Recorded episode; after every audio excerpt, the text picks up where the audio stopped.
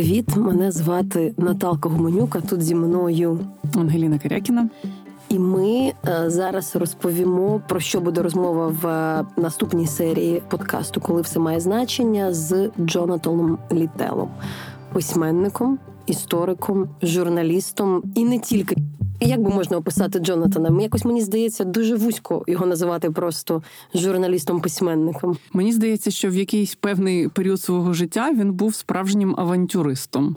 Я коли готувалася там до першої зустрічі з ним, я почитала його біографію, почитала ще кілька його важливих робіт і просто поставила себе на його місце і зрозуміла, що я не у всіх би ситуаціях напевно ризикувала так, як ризикував він. Що я маю на увазі? Літел, ми його знаємо знаємо в Україні в першу чергу як автора роману Благоволительки про Голокост, де головним героєм виступає офіцер СС. Події цього роману розгортаються в тому числі на території України, там Східної Європи. Але Літел багато часу провів в Чечні в складі гуманітарної місії під час першої чеченської війни і другої чеченської війни. А потім, у 2012 році, йому спала е, дуже крута думка поїхати в Сирію і висвітлювати події в Сирії. Тоді дуже дуже активним ще на той момент був спротив Башару Асаду.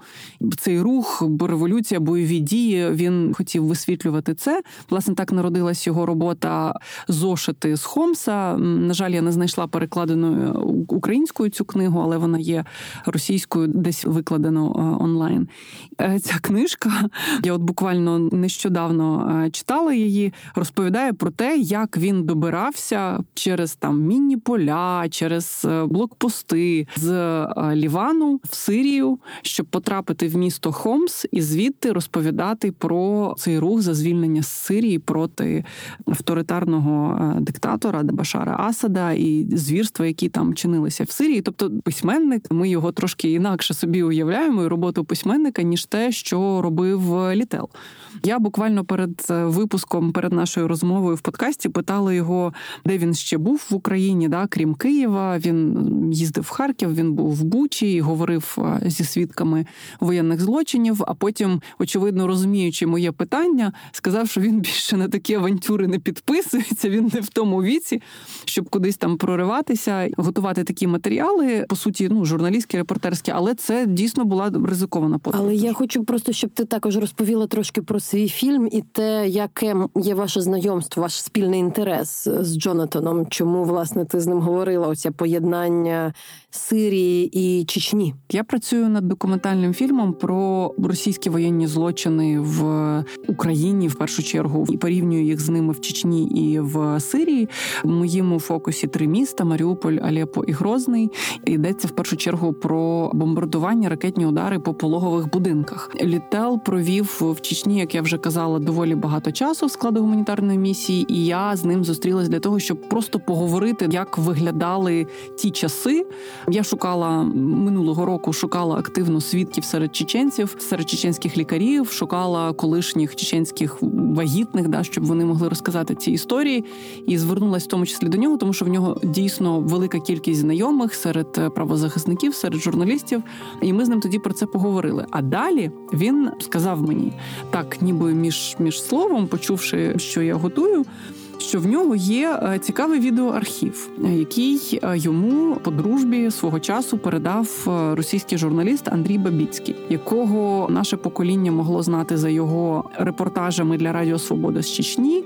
Унікальний кейс його в тому, що його свого часу поміняли російські федеральні війська на чеченських військових, і це дійсно був якийсь такий нечуваний кейс. Але в якийсь момент, коли Росія анексувала Крим, є таке хороше українське слово поплавило. Андрій Бабіцького поплавило. Він підтримав анексію Крима. Потім пізніше переїхав в Донецьк, де він власне і помер. Після цього Літел не спілкувався з Бабіцьким, і йому насправді, от як він розказав, мені було би цікаво дізнатися взагалі його мотивацію, да і поговорити з ним про те, що сталося. Але ці відеоматеріали це дійсно унікальні плівки. Мене цікавив саме 99-й рік, коли відбувся масований удар по Грозному, по центральному ринку, пологовому будинку, єдиному, який працював в Грозному, і мечеті. Була величезна кількість загиблих. І от власне цю картину 99-го року через оптику Бабіцького я змогла побачити завдяки літелу. Мені здається, дуже важливо знаєш, ще е, сказати одну річ. Ми е, про це не говорили е, з літелом, але це очевидне питання, яке напевно є в і в слухачів. Просто це була не тема нашої розмови, і мені чесно скажу, маю на це право менше цікаво було про це говорити. Але довкола його роману, благоволительки, був певний резонанс в Україні. Він відмовився видавати цю книгу з певними передмовою або післямовою українських істориків з українським поглядом на події е, Другої світової війни. Ми з ним коротко про це поговорили після нашої розмови, коли я вже його проводжала. Я його перепитала, чи дійсно це так. Він сказав, так, це було моє рішення. Я не хотів, щоб хтось писав там е, ну, передмову або після слова. Я додам, я пам'ятаю доволі добре цей скандал в той момент, коли цей роман, який отримав величезну кількість нагород, але звісно, е, в силу того, що події відбуваються в Україні для деяких українських істориків і людей, можливо, є чутливість, тому що там йдеться також про те, що деякі українці були співучасниками злочинів під час Другої світової війни. І була побажання, аби український історик розказав свою версію правильної історії. Ну мені здається, що це трошечки дивно, коли ти пишеш книжку художню на якихось документах, а тобі кажуть, а давай ми додамо ще когось, хто з тобою не згоден, і це вийде в твоїй книжці. Так, цю позицію можна зрозуміти. Власне, ми з ним говорили про одну зі сцен, яка є на початку книги, де цей його головний герой Сесівець переїжджає у Львів, і ну я власне літело сказала, що це ніби ну це художня література, і там сцена, як двоє львів'ян, здається, біжуть за єврейською жінкою, б'ють її, б'ють її в живіт, і це настільки детально описана сцена, що ти, коли її читаєш, тобі здається, що ти бачиш прям кадри цього. І він каже, що це книжка художня, але я писав її з кадрів історичних, які він бачив на кінохроніці. Да? Зрозуміло, там не були підпи...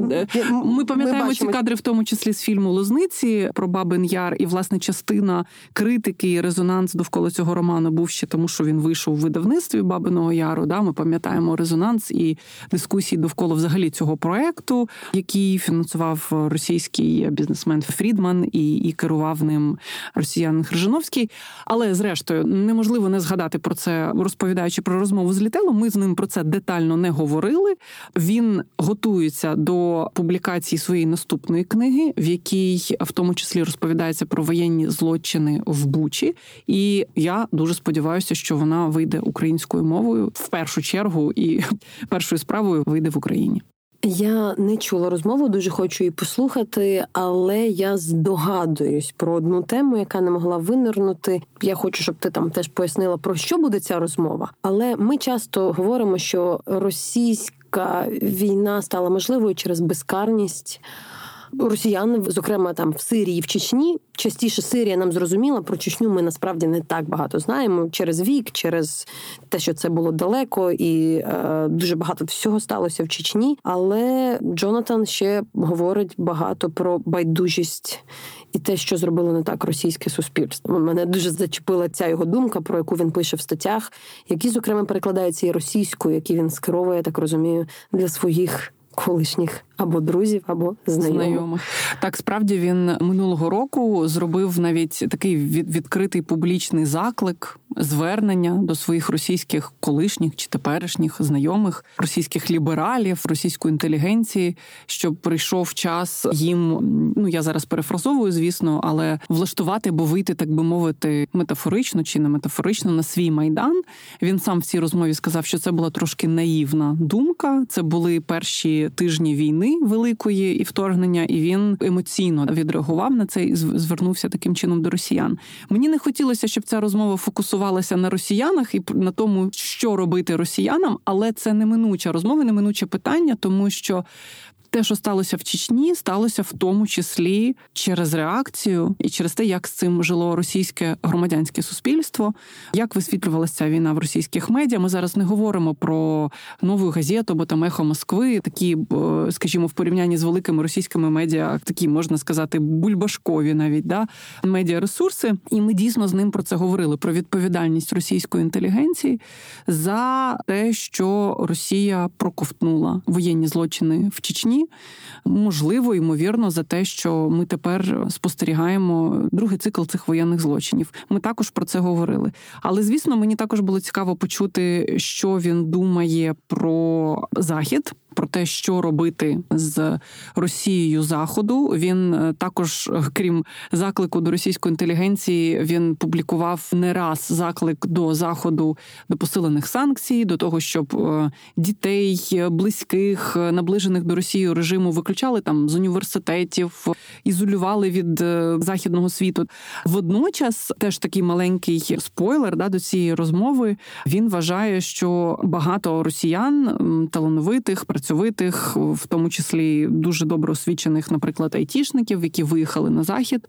Їм краще лежатися там, щоб не стати ресурсом для Росії всередині країни і не слугувати не лише там гарматним м'ясом, але й не слугувати в першу чергу інтелектуальним ресурсом для е, цього страшного режиму. Ну, власне, про багато речей ми говоримо, в тому числі і про плівки Бабіцького. Я його запитала, і про самого Бабіцького.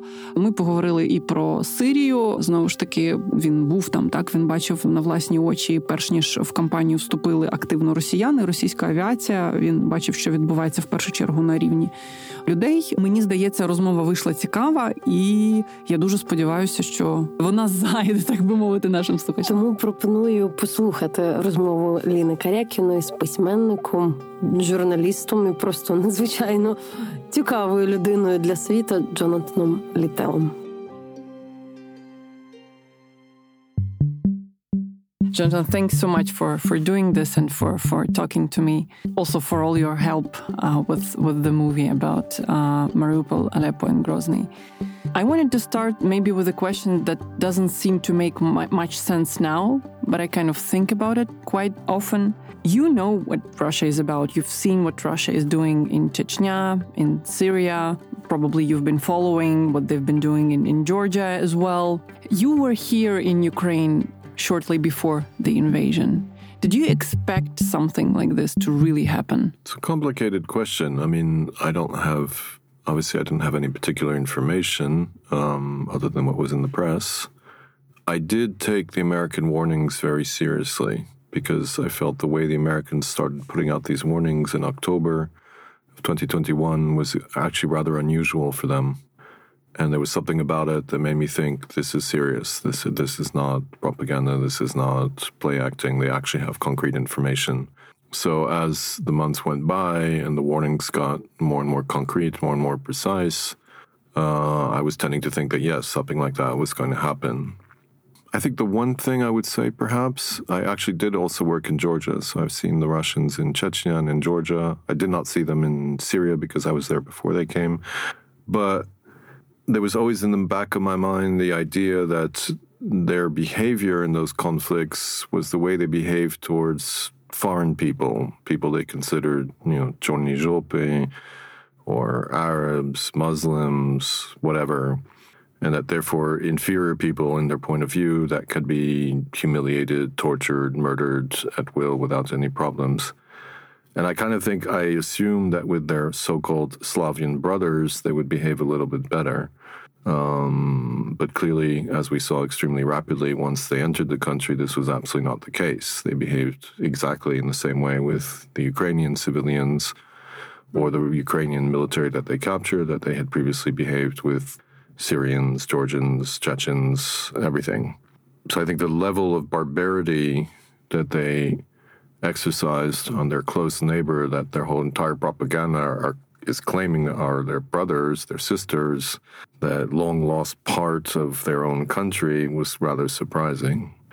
But then, if you think about it analytically and you look at also just the way they behave inside their country among themselves, I guess that makes it a lot less surprising because, of course, even within Russian society, they exert this degree of, of violence and brutality on their own people. So why shouldn't they do it on, on foreign people? I mean, I think it's very much something in the nature of current Russian society, this level of violence that's permeating it at all levels. And that comes out in the most hideous forms whenever they go to war against anybody. Well, actually, that was my question. You've seen what they were doing to the civilians in, in, in Chechnya. You think that is an order, a tactic, or just the way the way they are? I think it's both. I think it works at all levels. I think at some levels it's very much a decision that's coming from command level. You know, like when to conduct a zachistka, for example, a commander doesn't need to particularly be precise. He just says do a zachistka, and everybody knows what that means and knows that they're going to be killing people and torturing people and capturing them and so forth, uh, because this is just constitutive of the way they do things in some of my pieces and in the book I just finished, uh, where I wrote a lot about Bucha, you know, I drew on testimony that comes from, for instance, either testimony of Russian prisoners or radio intercepts, telephone intercepts, in which it's quite clear that in many cases commanders will say things like, you know, let's go fuck up some civilians, let's go kill some civilians. So, I mean, there's definitely a very large part of it which is command in certain occasions. In other occasions, it can be just pure initiative of the local soldiers because this command structure and the way it functions creates such a, I would say, permissive environment for crimes.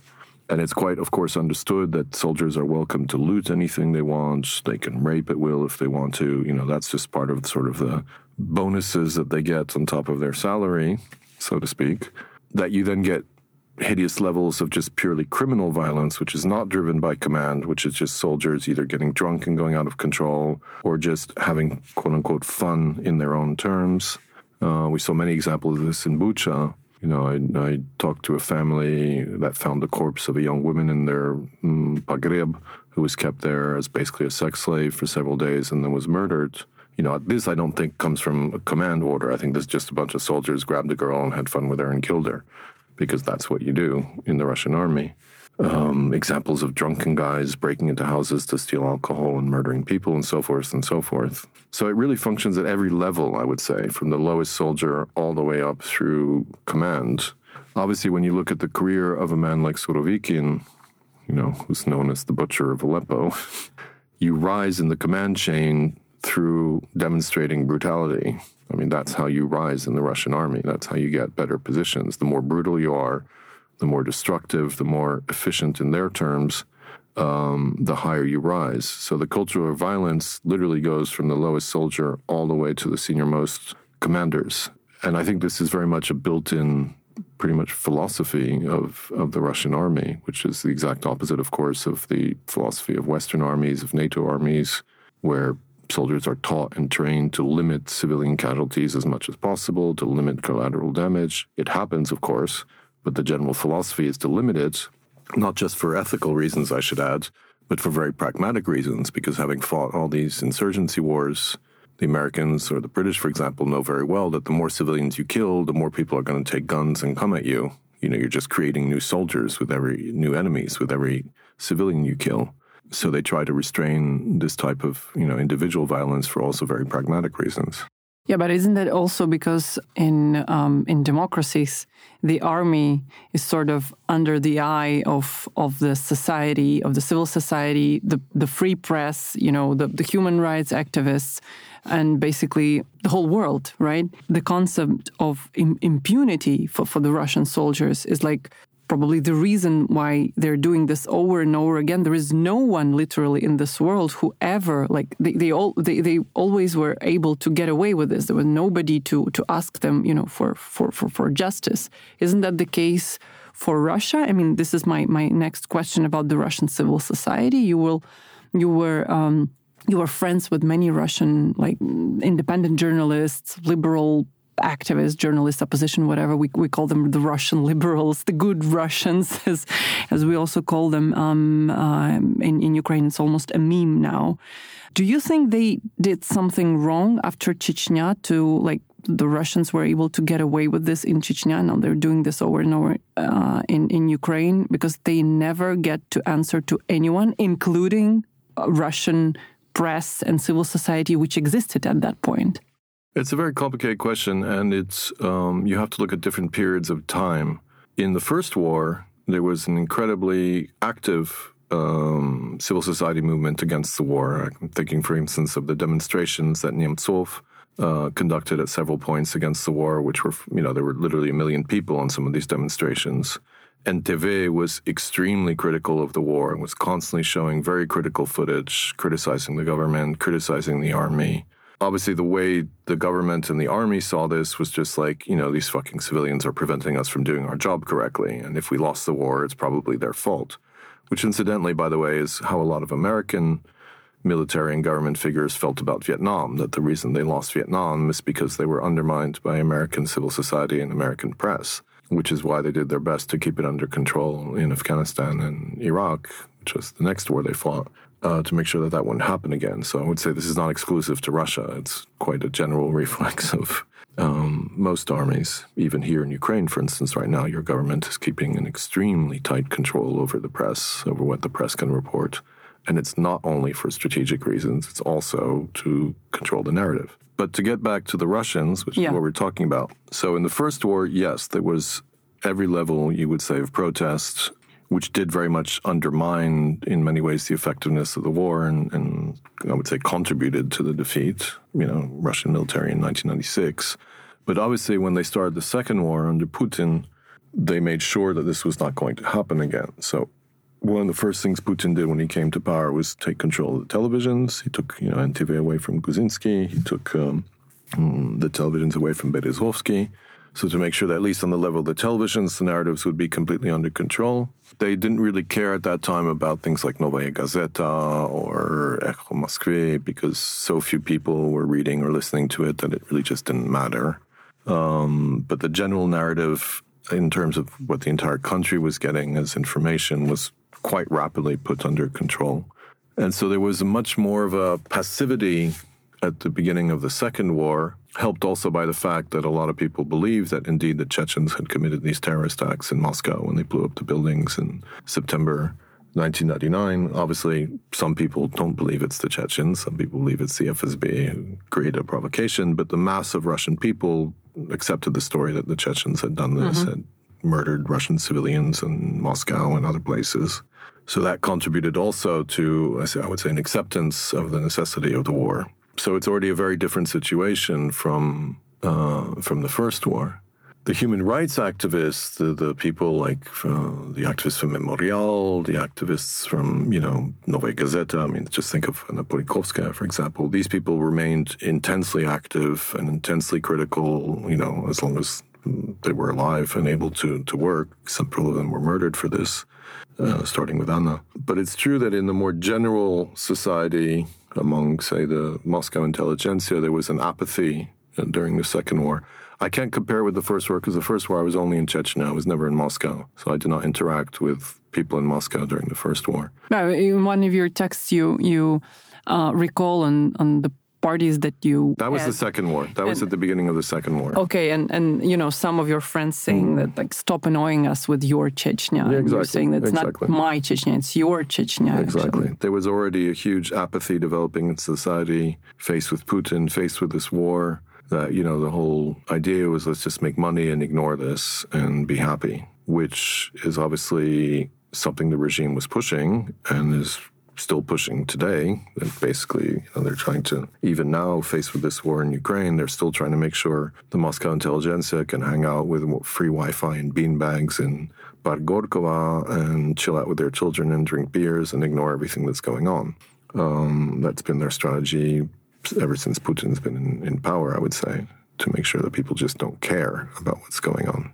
How about Crimea? Isn't that not only about people not caring, but people accepting and supporting what, what, what is happening, and probably some part of the people also among the, the Russian liberals? Very clearly. Uh, I was not in Russia at that time, so I have no personal experience of the nuances of this support. But I mean, clearly we saw there was massive popular support for the annexation of Crimea, as illegal as it was. The only case I would know was one of my publishers who was very much uh, what we in Europe would consider right wing, uh, although that term doesn't really mean anything in Russia. And he was very much in favor of the annexation of Crimea and of Donbass and, and was quite enthusiastic about all this. But he's the only example I know personally. Most of my friends, again, didn't really care I'm talking when I say my friends, I mean my like my normal, ordinary friends, not the human rights defenders. Obviously, in the human rights community and the in the activist community, people were horrified.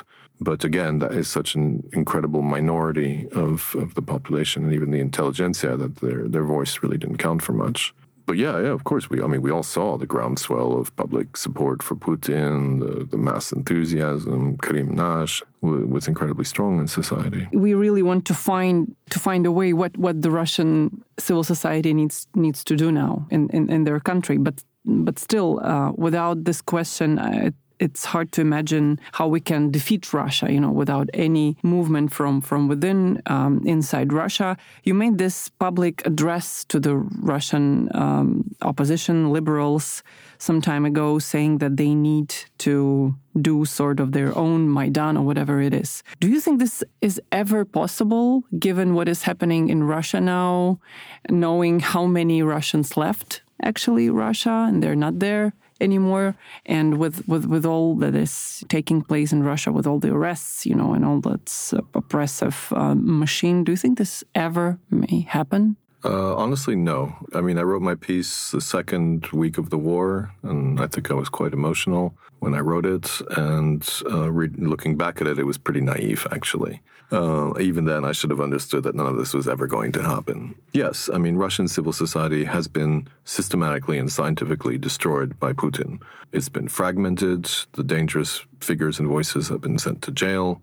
Most have left. A few people have stayed, but are completely isolated and can only do individual activities.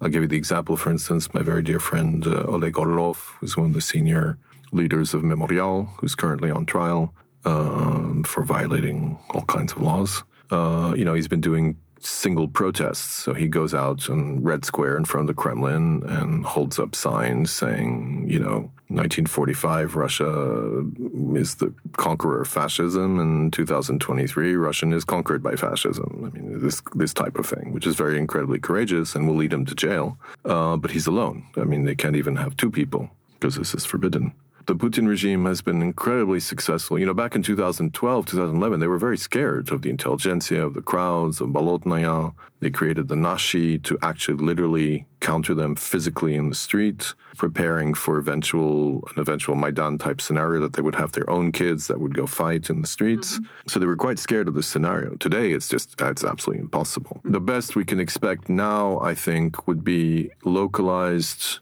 uh, demonstrations or possibly even popular uprisings in the regions that would be linked to either massive increases in the cost of living, the cost of basic necessities of food products, or or new mass mobilization uh, that would specifically affect you know more peripheral regions, and that could create localized disturbances. But again, they will contain them on the local level, and they will never spread in such a way that they can unite and work off each other because there's no one to do that. So There's no one to coordinate. There's no one to and the Putin regime has made extremely sure that anybody that could coordinate such things, such as the Navalny people, uh, have been either kicked out or put in jail. So there's just literally nobody left you were not only addressing your speech, your text to the Russians, uh, you were also asking the West to do certain things, like keep on the sanctions against, uh, you know, the, the, the, Russian government and their kids and their families. Do you think that was naive, or at certain point it is working? What do you think about it? I mean,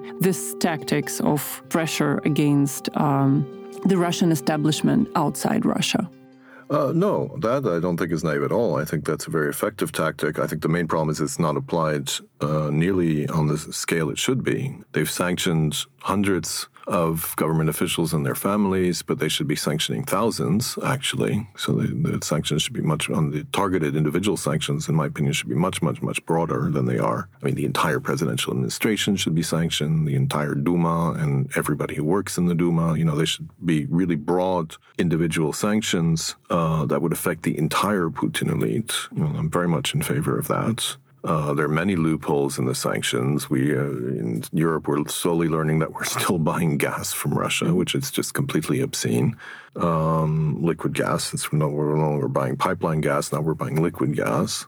Uh, we're not doing nearly enough to close the sanction loopholes through the third countries. So, you know, a NATO member like Turkey is still a conduit for all sorts of prohibited goods to Russia. But yeah, yeah, I think the, the tighter the squeeze on the Russian economy, the better. How about Russian culture and Russian presence, you know, in the civilized world? You know, all the possible movie, literature, art festivals, and the place that the Russians used to have there and now. Do you think this should be somehow revised? You probably know and you probably see the Ukrainian reaction toward mm. that. Many Ukrainians refuse to take part and participate in in events that to share the floor uh, with the Russians, which is absolutely like, understandable. But what do you think about this? I can certainly understand it. You know, I, I personally don't have the mentality of a policeman, so I don't think it's up to me to say who's good, who's bad, who should, who shouldn't. And in terms of individuals, I think in terms of culture, the, the rule of thumb should be extremely simple. If people have denounced the war and denounced the regime and oppose it, they should be allowed to continue to work. If they are standing with the regime and you know in favor of the war or keeping silent, then they should not be allowed to work in the West. I think that's a fairly straightforward criteria. So I have no problem with artists who have left Russia and who have come out against the war publicly to allow them to continue to to conduct their work in the West. I think that's just fine. I think outside the cultural sphere, much more importantly, uh, and this we get back to the to the previous point. You know, there is the whole question of denying Russia strategic resources. Culture is soft power but it's a very, very small part of, let's say, strategic resources. And Russia has completely lost its soft power, anyways. So I would say whether you know the not we affect Russian soft power through sanctions has an insignificant impact on the war. What has a much more significant impact is human resources. And I'll just give you one example: IT workers at one point uh, at the beginning of the war, and then during the mobilization last September, it was estimated that up to 120,000 IT workers left Russia. That's mm-hmm. a colossal number of very trained, very qualified people. Many of these people were not necessarily good people who opposed the war on principle. Many of them were just scared of being drafted and sent to the front. But objectively, these people are a resource for Russia. Um, they con- you know, if they're in Russia, they contribute to the war effort at every level. They work for defense industries. They work for peripheral industries that contribute to the defense industry. They work for banks that contribute to the defense industry. In my mind, it was important that people like that be allowed to stay in Europe, even if they're not have not left for principled reasons, simply because they are a resource for the for the Russian state. And unfortunately, because the West would not give a lot of these people visas, many of them have gone back. Possibly eighty thousand have gone back. So it's like practically we gave these people back to Russia to help mm. their war efforts by refusing to accept them, you know, in the West. And I think that's a mistake because we should really be thinking very pragmatically and cynically in terms of what can we do to deny resources to the Russian war machine. And humans are a resource. They're pragmatically speaking, they could be mobilized as well. The, the man, yeah, I mean, but I mean, they're much more valuable to Russia as IT sure, specialists sure. than as you know cannon fodder in Bakhmut. Obviously, sure. I mean, Russia needs IT above all for their drones, for everything. I mean, for all their systems. So by sending these people back to Russia, we're just like gifting these human resources back mm-hmm. to the regime. And I think that's really a shame. We should have been thinking about things like that. And IT, I'm just giving one example. There are many, many other sectors where you can make similar arguments. Going back to Chechnya and, and, and Syria, I've been um, speaking to many Chechens and Syrians over this year. Many of them feel that what is happening in Ukraine, it's, it's a certain point in history where interest about the events in Chechnya and in Syria may come, and uh, it could be, you know, used in some way, maybe to again as a chance and hope for for justice for some Chechens and, and Syrians. I don't know if it's going to work, if it may work legally speaking, but what do you think, you know, after what you've seen in Chechnya and um, um, in, in Syria and Georgia? Do you think that seeking justice for what the Russians have done in Ukraine may bring also justice for some cases, I don't know, for some people like Surovikin, for example, for what they've done in other countries in Chechnya and Syria as well? Mm, honestly, I doubt it. Just out of natural pessimism. I mean, the West wrote off Chechnya, the West wrote off Syria completely. Uh, and I don't think they're going to reopen these dossiers anytime soon. There have been ongoing efforts to pursue justice, um, especially in the case of Syria. through universal jurisdiction mechanisms. So some Syrian um, torturers and murderers have been arrested and put on trial in Germany and in France. And I think this is very good. But I mean, we have to be honest, these are very small level people, you know, colonels or whatever at best for some reason, you know, due to the mechanisms um, and the way the legal mechanisms work, the ICC cannot uh, work on Syria because it's blocked by Russia, the Security Council. So there's not going to be any overall jurisdiction. There's zero momentum for creating a special jurisdiction, even less momentum than there is in Ukraine. Uh, we see how hard it is to get the idea of a special jurisdiction mm-hmm. together for Ukraine. For Syria, we can forget it. So no, I'm I'm quite pessimistic hopefully one day the Bashar regime will collapse and there will be a very rough form of justice meted out uh, locally, which probably won't be terribly resemble something we'd call justice, but you know, might provide some consolation to the victims. What about Chechnya? Is there like there's nobody in the world who would no. step step up for these people and for what happened to them? Chechnya is closed. Chechnya is forgotten. Chechnya is is the past, especially since you know Russia has managed to co-opt uh, a great majority of the surviving field commanders and Boyviks, they're all now part of the Ramzan Kadyrov regime, so they've gone on the, the bad side, let's say. Uh, and the others are dead. So, I mean, there really is no one left to to call for justice and to call for accountability for what was done in the two wars. I think the most likely scenario in Chechnya is that when Putin dies, there'll be a third Chechen war, hmm. even possibly more violent than the previous two, and then we'll see. Why do you think Putin was successful in Chechnya? Putin was successful because he changed uh, the strategy. The, in the first war, they used old communist strategy of co-opting, you know, a certain part of the elite, uh, but they went for the wrong people. They went for the former communist leader Zavgaev, who was the, the head of, um, you know, Communist Party uh, before 1991 in Chechnya. They worked through the Naqshbandi Sufi networks because that's what they were already doing in Dagestan, and they felt that these were more reliable uh, religious networks than um, because most of the rebels are, are um, associated with the Kadiri, which is the other major group of Sufis, let's say in Chechnya. There's Naqshbandi and there's Kadiri. So they were trying to create a sort of civil war situation where on one side you had pro-Russian more Naqshbandi leaning fighters, and on the other side you had you know the rebels who were tended to be more Kadiri. Uh, in the second war, Putin. I mean, I'm sure it's not his personal idea. It was very much analysis from the Academy of Science, people like Trenin, um, and also of course Surkov came up with the strategy of what they called Chechenization, which really wasn't Chechenization any more than, than supporting the other Chechens in the First War was. It's just they, they decided to support different Chechens, so to actually support rebels and former rebels and co opt them, buy them, basically, and, and bring them to their side. And they made the choice of working with um, father, Ahmed Haji, who, because of all his conflicts with the Wahhabis, the so called Wahhabis, and what he perceived as Maskhadov's weakness in fighting the Wahhabis was really, really pissed off at um, the whole general, let's say, nationalist uh, rebel movement. And so he accepted to go over to the Russian side. Very much, I think, in his case, I, I knew Ahmad Haji a little bit. I worked with him, uh, you know, as a humanitarian aid worker. He was our interlocutor as the head of the mm-hmm. administration. Mm-hmm. So we had we had meetings with him. We discussed with him.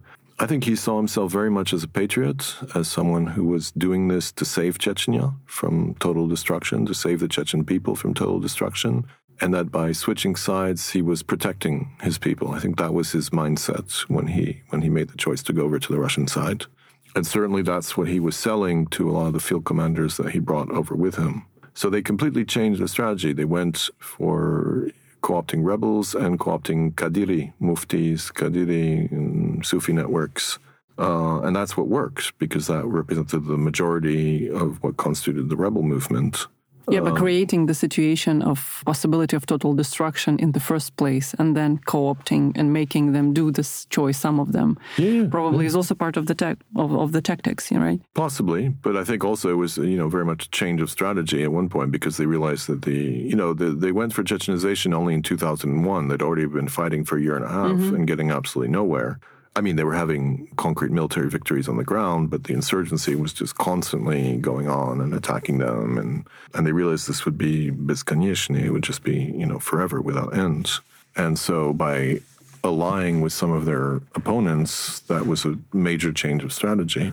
Um, obviously, they didn't expect Kadyrov, the father, to be killed so quickly. And then, you know, I don't know if you remember, there was a three year hiatus because Ramzan was too young when his father was killed to be president. So there was a, a man who took the interim position for 3 mm-hmm. years until Ramzan reached 30. And then Ramzan was made president in 2006, I think. But there's a lot of other components to the strategy which I found very interesting and which I talked about even back in 2009 in my book which was it wasn't just a political Chechenization. In other words, it wasn't just co-opting these these rebel commanders and their men. There was also something about changing the way Chechen society worked. And I don't know where they got the analysis that was sophisticated enough to understand this and to do this, but I really saw it at work. They deliberately set out to undermine what made Chechens Chechens um, you know, Chechen society is an incredibly archaic society mm-hmm. which lives according to sets of very, very ancient rules and codes of conduct, um, some of which we can find, you know, absolutely distasteful, like the way they behave towards women, for mm-hmm. example, or so forth and so forth, but which provides a very incredibly strong structure for the way the society works and which structured the way the society resisted Russian oppression through these centuries, because really they fought them for a century and a half. And with the youth that was chased out of Chechnya by the war, grew up in camps, in many cases had lost their fathers or their older brothers. In other words, the men who are responsible for the transmission of these values, they started in, under Ramzan replacing that with a kind of what I would call a neo traditionalism. So, sort of fake Chechenity.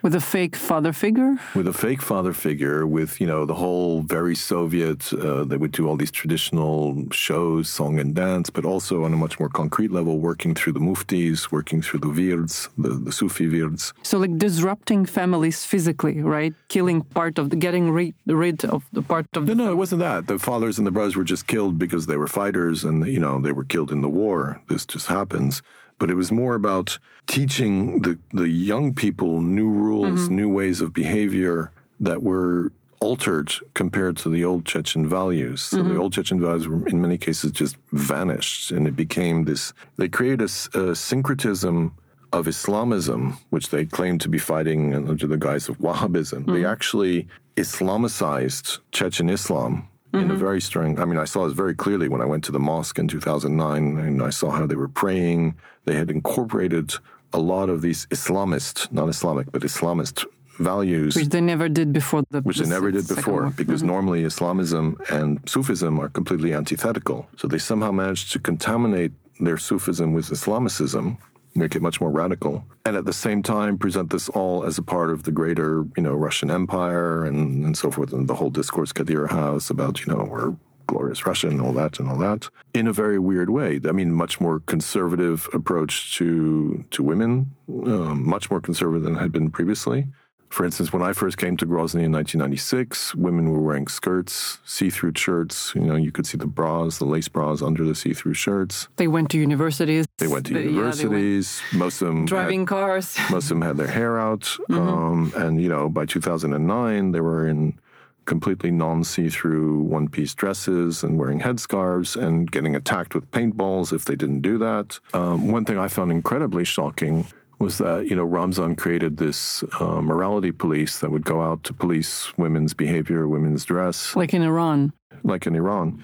But this is particularly shocking in Chechnya because one thing that's very much a core value of Chechen society is that only the families are allowed to regulate the behavior of the members of their families. It's absolutely, completely prohibited for someone from outside the family to come and tell a woman how to behave. I mean, this can be like a killing offense. And it was in the 90s when I was there. The normal way would happen is if you, as a Chechen man, saw women that you considered inappropriately dressed, you would have to ask her politely who is her father.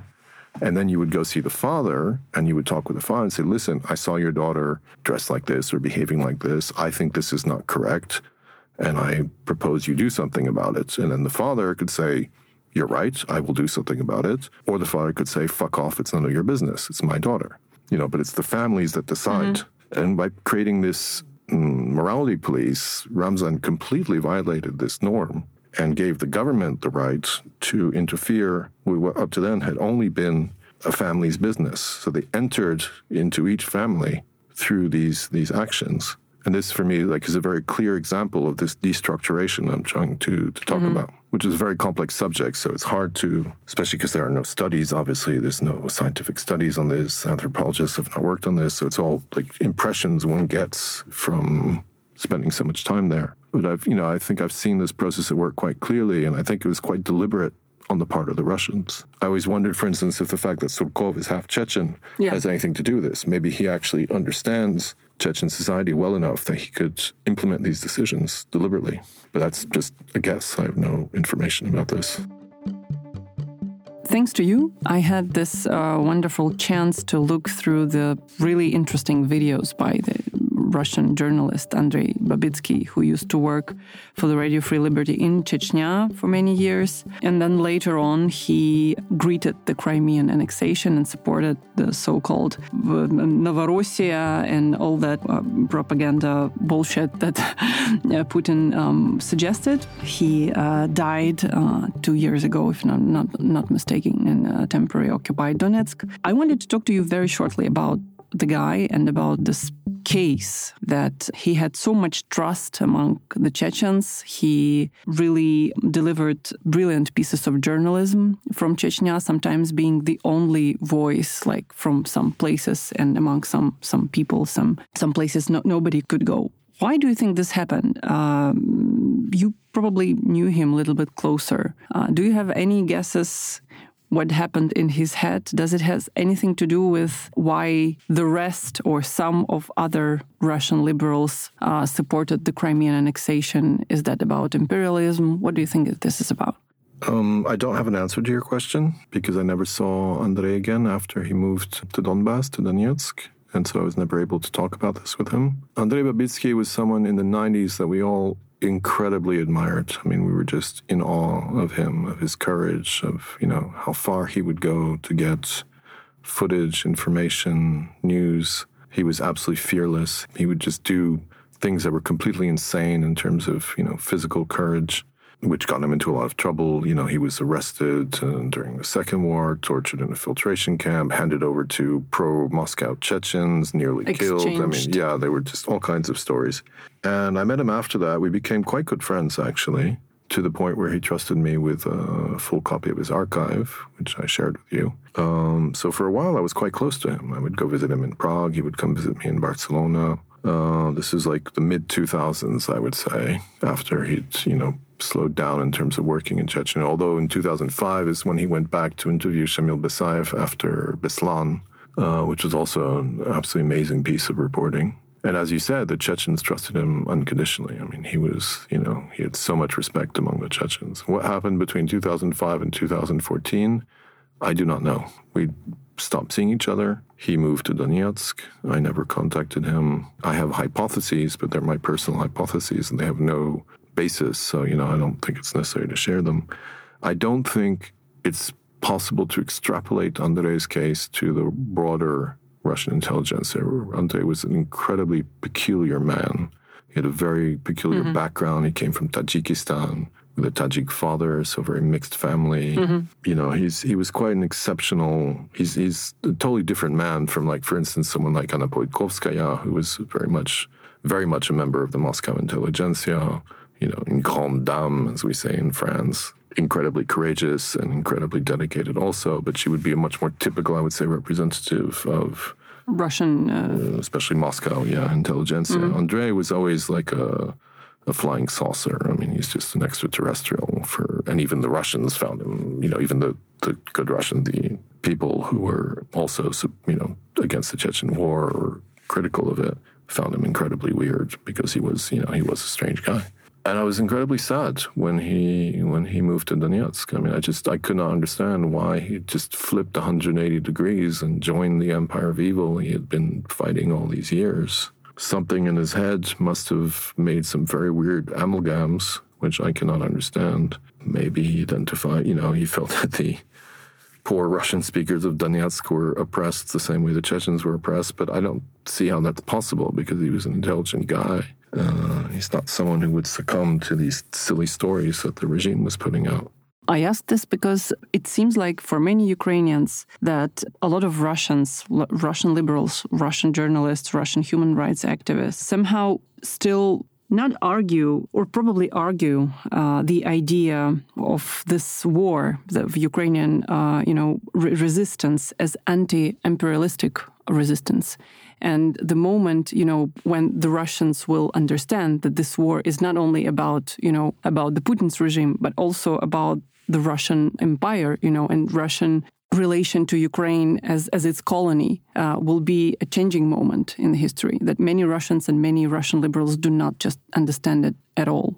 I, I disagree with you. I think a lot of them do, actually. Um, last year, for instance, I went, I was invited to Vilnius. They called it the Congress for Free Russia, I think was the name. Mm. It was organized by Khodorkovsky and Kasparov. 300 people came from you know different branches of the of the opposition, except for the Navalny people who refused to come because, of course, they can never get along with each other.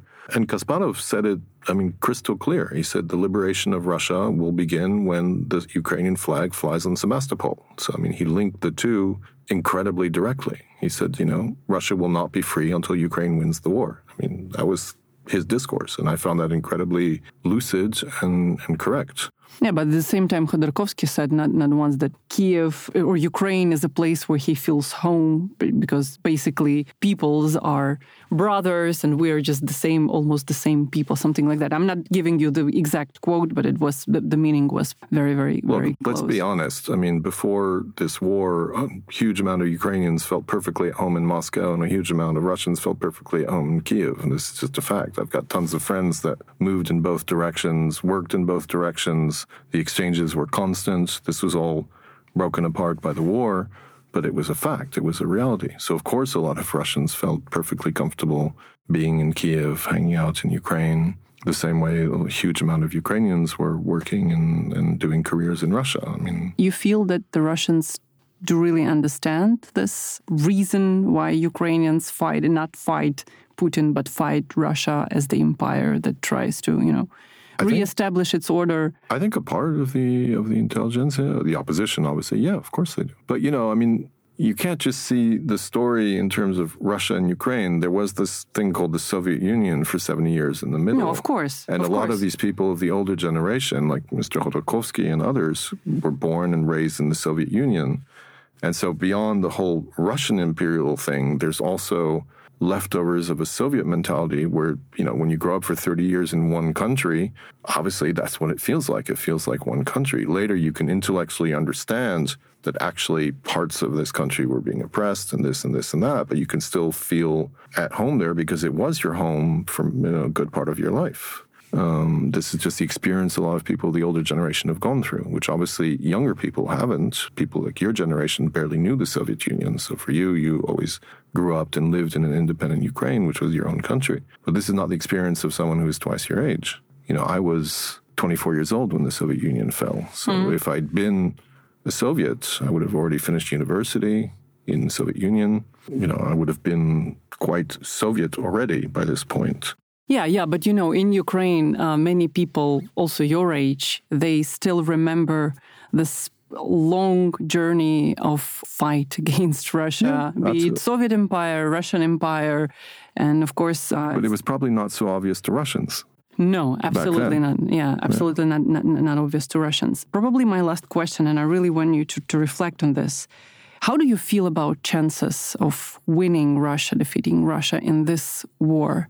What is different, you know, the world is doing against Russia this time if we compare to the times of, you know, Chechnya and Syria? And if you do have hope uh, of, of the victory, what, what gives you that hope? Well, obviously, it's a completely different situation. I mean, the entire Western world, Europe and the United States, is supporting Ukraine not just morally, but quite concretely, economically, and militarily with vast amounts of money and vast amounts of weaponry, which never happened in Chechnya, never happened in Syria, never happened in Georgia. And that makes a huge difference because, you know, the reason Ukraine can resist the Russian military industrial complex is because you have these resources that are given to you. The chances of victory are impossible to predict because they completely depend on that support continuing. If the support continues, I'm convinced Ukraine will win. But if political situations change in America, for instance, in next year's election and the support is cut off, That's going to make Ukraine's position a lot more fragile, more difficult. So I think, unfortunately, and this is really sad for me, you know, Ukraine's chances of victory are conditioned on external factors that Ukraine does not control, which is, you know, the political developments in Europe and in America. If the support continues at the level it's currently being given, I'm convinced, you know, you will break through to the Black Sea, you will isolate Crimea, you will fragilize the Russian position in Crimea to a point where Crimea will become unsustainable and force Russians to negotiate on terms that will be favorable to Ukraine. If the pipeline of weaponry is cut off, then it's going to be a very difficult situation. You think this this may happen? For what reasons? Very concretely, it depends on who wins the 2024 election in the United States of America. If it's Trump or another isolationist Republican, it's going to be a huge problem. If it's the Democrats, then everything should be fine. So we have to pray for a Democrat victory in 2024 in the United States. In my view, it's not only about the external uh, factors, but also about how good we fight and you know how united we are and how much we do because the support also comes to those who are actually yeah, but, yeah, fi- fighting yeah, but, that, but, that's already there in a way sure I mean, sure you know, it is ukrainian it is. society is completely mobilized is completely coordinated is working on every level from activism and volunteers to the soldiers of ZSU to resist collectively. But if you don't have the weapons to do it with, you know, it, it's, I mean, you know as well as I do, it comes down to shells per day and bullets per day. That's what it comes down to. Even now, the Russians are firing 10 to 20,000 shells a day to your three or four or 5,000 shells a day because you don't have the shells that they have. You don't have the quantity. And this is why the offensive is so slow because you cannot match their firepower equally. So you can equilibrate that with the more sophisticated weaponry the West is giving you. But that weaponry gets destroyed as the war goes on. New ones have to come all the time, all the time, all the time. And if you run out of this weaponry, it's going to be a huge problem. Well, we still hope for the best. I'm certainly and hoping. We, and, and we still and we still think that we should hope is not just you know something as an idea. We should work for, for this hope to work. We, we should do everything. I think possible. I think Ukraine is obviously clearly. I mean, the government is anticipating these scenarios and is trying to diversify its sources of procurement. Is trying to build up its own weapon industry as much as possible. But these are processes that take years and years and years and years. It's very difficult. Eh, I mean, it's terrible to say this that it's you know that Ukraine is that dependent on things like an election in America. But I think right now it's the concrete factor that, for instance, Putin is counting on. Putin is trying to hold till November of 2024 to see who wins and will adjust his strategy in function of whoever wins the American election. That's very much part of his calculation because you know the all the will. I mean, the Chechens had an incredible will to fight. For example, mm-hmm. I've never seen such a will to fight. But you know, what could twenty thousand guys with Kalashnikovs and RPGs do against the Russian army? In fine, they resisted for many years and they were eventually crushed. Because if you don't have weaponry that can match your enemy's weaponry, that's what happens. I think in one of your texts you said that even seeing what Putin has done and has not done, you know, has not succeed in Ukraine to the level he was planning to, obviously, that the West is still afraid of him. Do you still think so? Is the West still afraid of the, you know, nuclear Yes, unfortunately, button? that I think is a huge mistake that we're making. And Applebaum just wrote um, yesterday a piece about this in in um, the Atlantic. Uh, she was talking about Elon Musk and Elon Musk freaking out because of Russia's nuclear mm-hmm. threats mm-hmm. and cutting off the Starlinks, the Starlinks over Crimea.